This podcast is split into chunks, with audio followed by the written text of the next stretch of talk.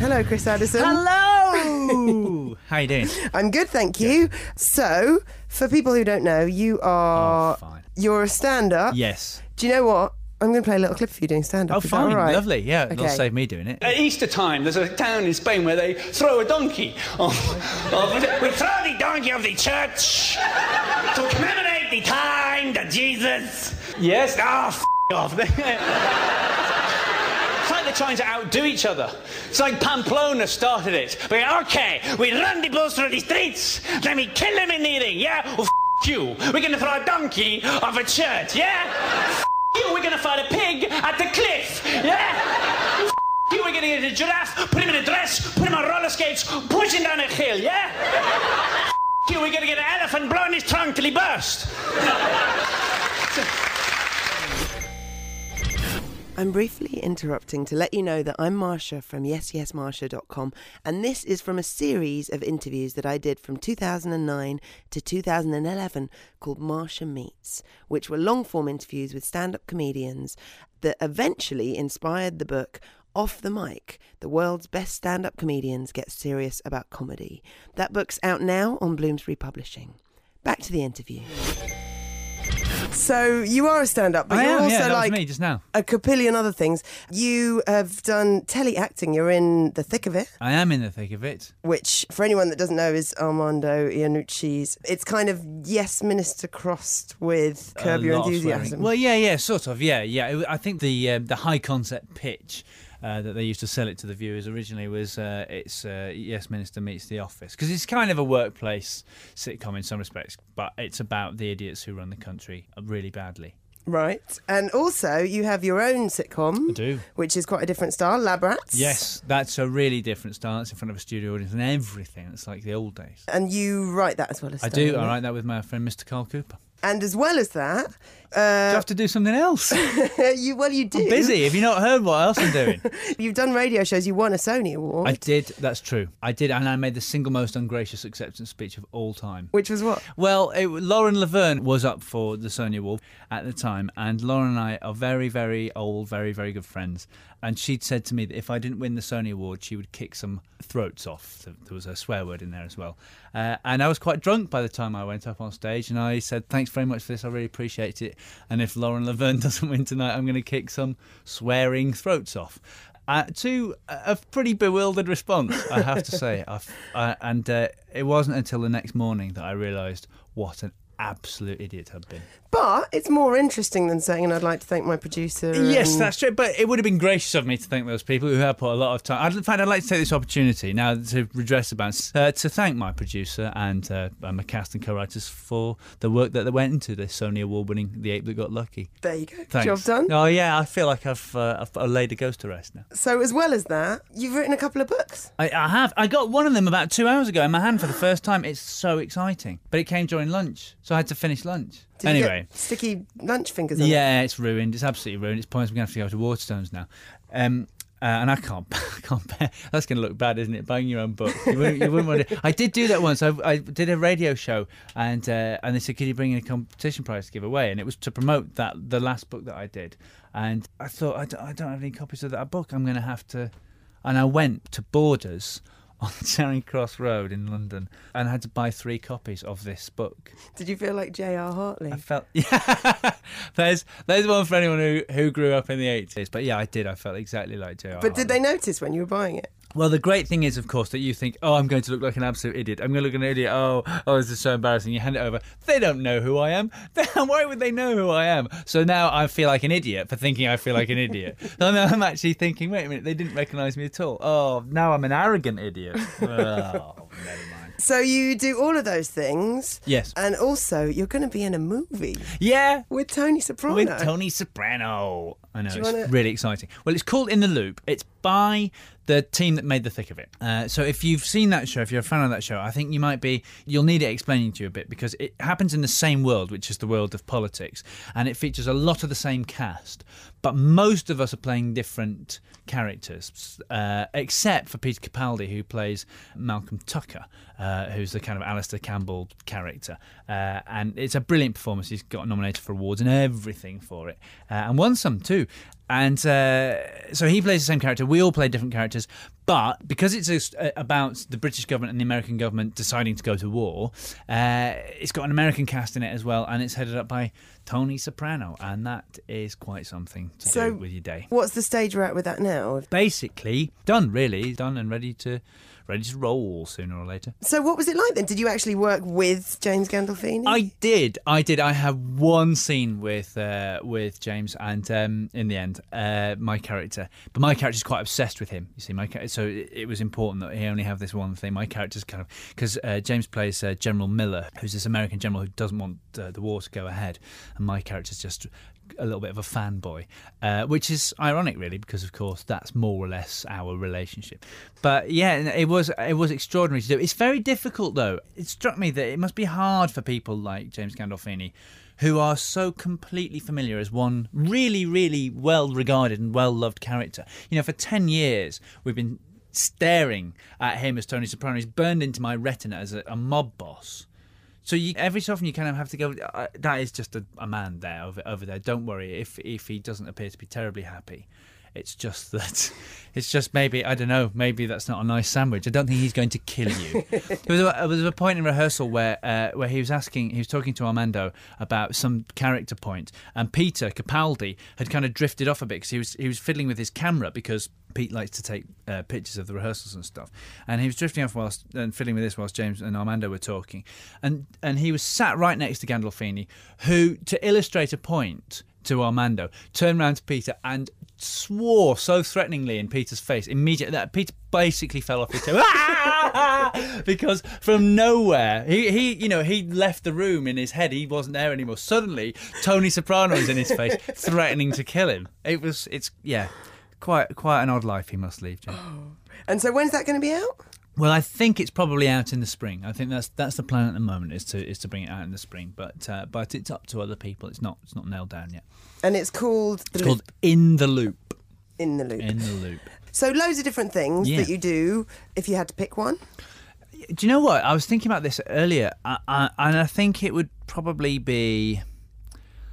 Well, it's always the one that you're not doing at the moment, isn't it? That's that's usually. I think it would probably be stand up for sheer visceral enjoyment. It's there's nothing better than stand up. I did um, up the creek, which is one of um, London's most famous comedy clubs. But in terms of alternative comedy and the history of alternative comedy, it's kind of it's one of the the the original clubs. It's got such a fantastic history and and it's an amazing club to play. And whilst I've been sitting in my shed writing books and sitcoms and acting and so on, I've not done a lot of live stand up. And I went back the other day and did Up the Creek, and it was so much fun. It was so much fun. I'd forgotten because you, well, I hadn't quite forgotten, but I'd forgotten the extent to which it's fun. Because it's, if you're writing or if you're acting in something to be shown at a later date, you don't get any immediate feedback from people in the same way that you do when you're when you're doing a live performance. When you're doing a live performance, you're uh, you know you it's just there in front of you this wave of energy or not you know a room for you to control or attempt to control. And uh, it was just great. They were a fantastic audience. It was a wonderful gig. Things happening in the room that made it exciting that you have to deal with on the fly and that's what makes a gig great. And um, yeah you can't get any of that in the in in in the in the acting and the writing bits. It's just it's it's so much slower a process. So I think after two or three years of doing that, I'm really really looking forward to standing on a stage and just talking to people. I heard this is unsurprising given how many different things you're doing, but that before you became a stand-up, you really wanted to be a theatre director. Yeah, I did. Yeah, yeah, For ages. yeah, yeah. And yeah. did you did you actually direct some things? Yeah, when at sc- I did it after uh, there was a thing in my school. Um, some people came back after they left the year after they left in the September before they went to university and directed a play, and I did that. And now I went to Germany my year off and directed an English play over there. And I did stuff at university. We took up to Edinburgh and all of that. And that was it. So as a as a kind of as an adolescent amateur, I suppose I did it, but never in in anything approaching uh, an attempt at a professional capacity. Is that tempting though? There's a lot of actors go into directing. There are there are a lot of actors going to stand up as it turns out. Well, I do, yeah, I, I still love it. I lo- I do still like going to the theatre, and I do still find myself when I'm in the theatre watching it from uh, how have they done that viewpoint. But I think that's also a writer's thing as well. You do once you start writing things, I find myself watching the television, watching great drama and, and stuff, going now how have they done that exactly? That's you know, and. Uh, a mark for me of something that's really, really good is the thing that makes me stop doing that. The thing that makes me forget to do that. That's that's when you know you're watching something great. That's why it's like The Wire. I don't know how they made The Wire because it's too good. It's too good for me to sit and dissect how they've done it. I'm too excited about the story. Um, but yeah, so I've never. Yeah, I don't know. I don't know. I would. I wouldn't mind doing it. I mean, I, when I went into stand up, I never kind of meant to go into stand up, and that's meant that everything that I've done, I've never had any grand ambition that I'm moving towards and that everything must be a step on the way to or anything like that. And whilst that could make you a bit directionless, on the other hand, it means it gives you the opportunity to try whatever comes along, and that's quite exciting. Which is why I've done all those things that you've that you've mentioned, really. So if uh, if I got the chance, maybe I could do some theatre directing. I heard as well that before you wanted to be a theatre director, for a lot of your childhood, you wanted to be a doctor. Oh yeah, yeah, yeah. But that's a standard middle class child. Uh, I mean, that's what you do. You you're taught to be to want to be a doctor. But also, my dad, my dad's a doctor, and so you know, and, and so of course I wanted to be a doctor because that's what he did. He was he's great. Could you see that as, you know, maybe a retirement plan? A retirement plan. What seven years of Yeah. medical school and uh, astonishing forty-eight hour shifts. Yeah, I think as a sixty-five-year-old, I can really see that that appealing. I could, yeah, I could get my first junior house job at seventy-two. That would be perfect. Well, I thought just to check, Right. just to make sure you didn't want to make a career handbrake turn, there's some questions on the Association of American Medical Colleges website. Okay, all right. Um, it has a little bunch of questions that you need to ask yourself to see whether or not you're the right kind of person for a Okay. medical career.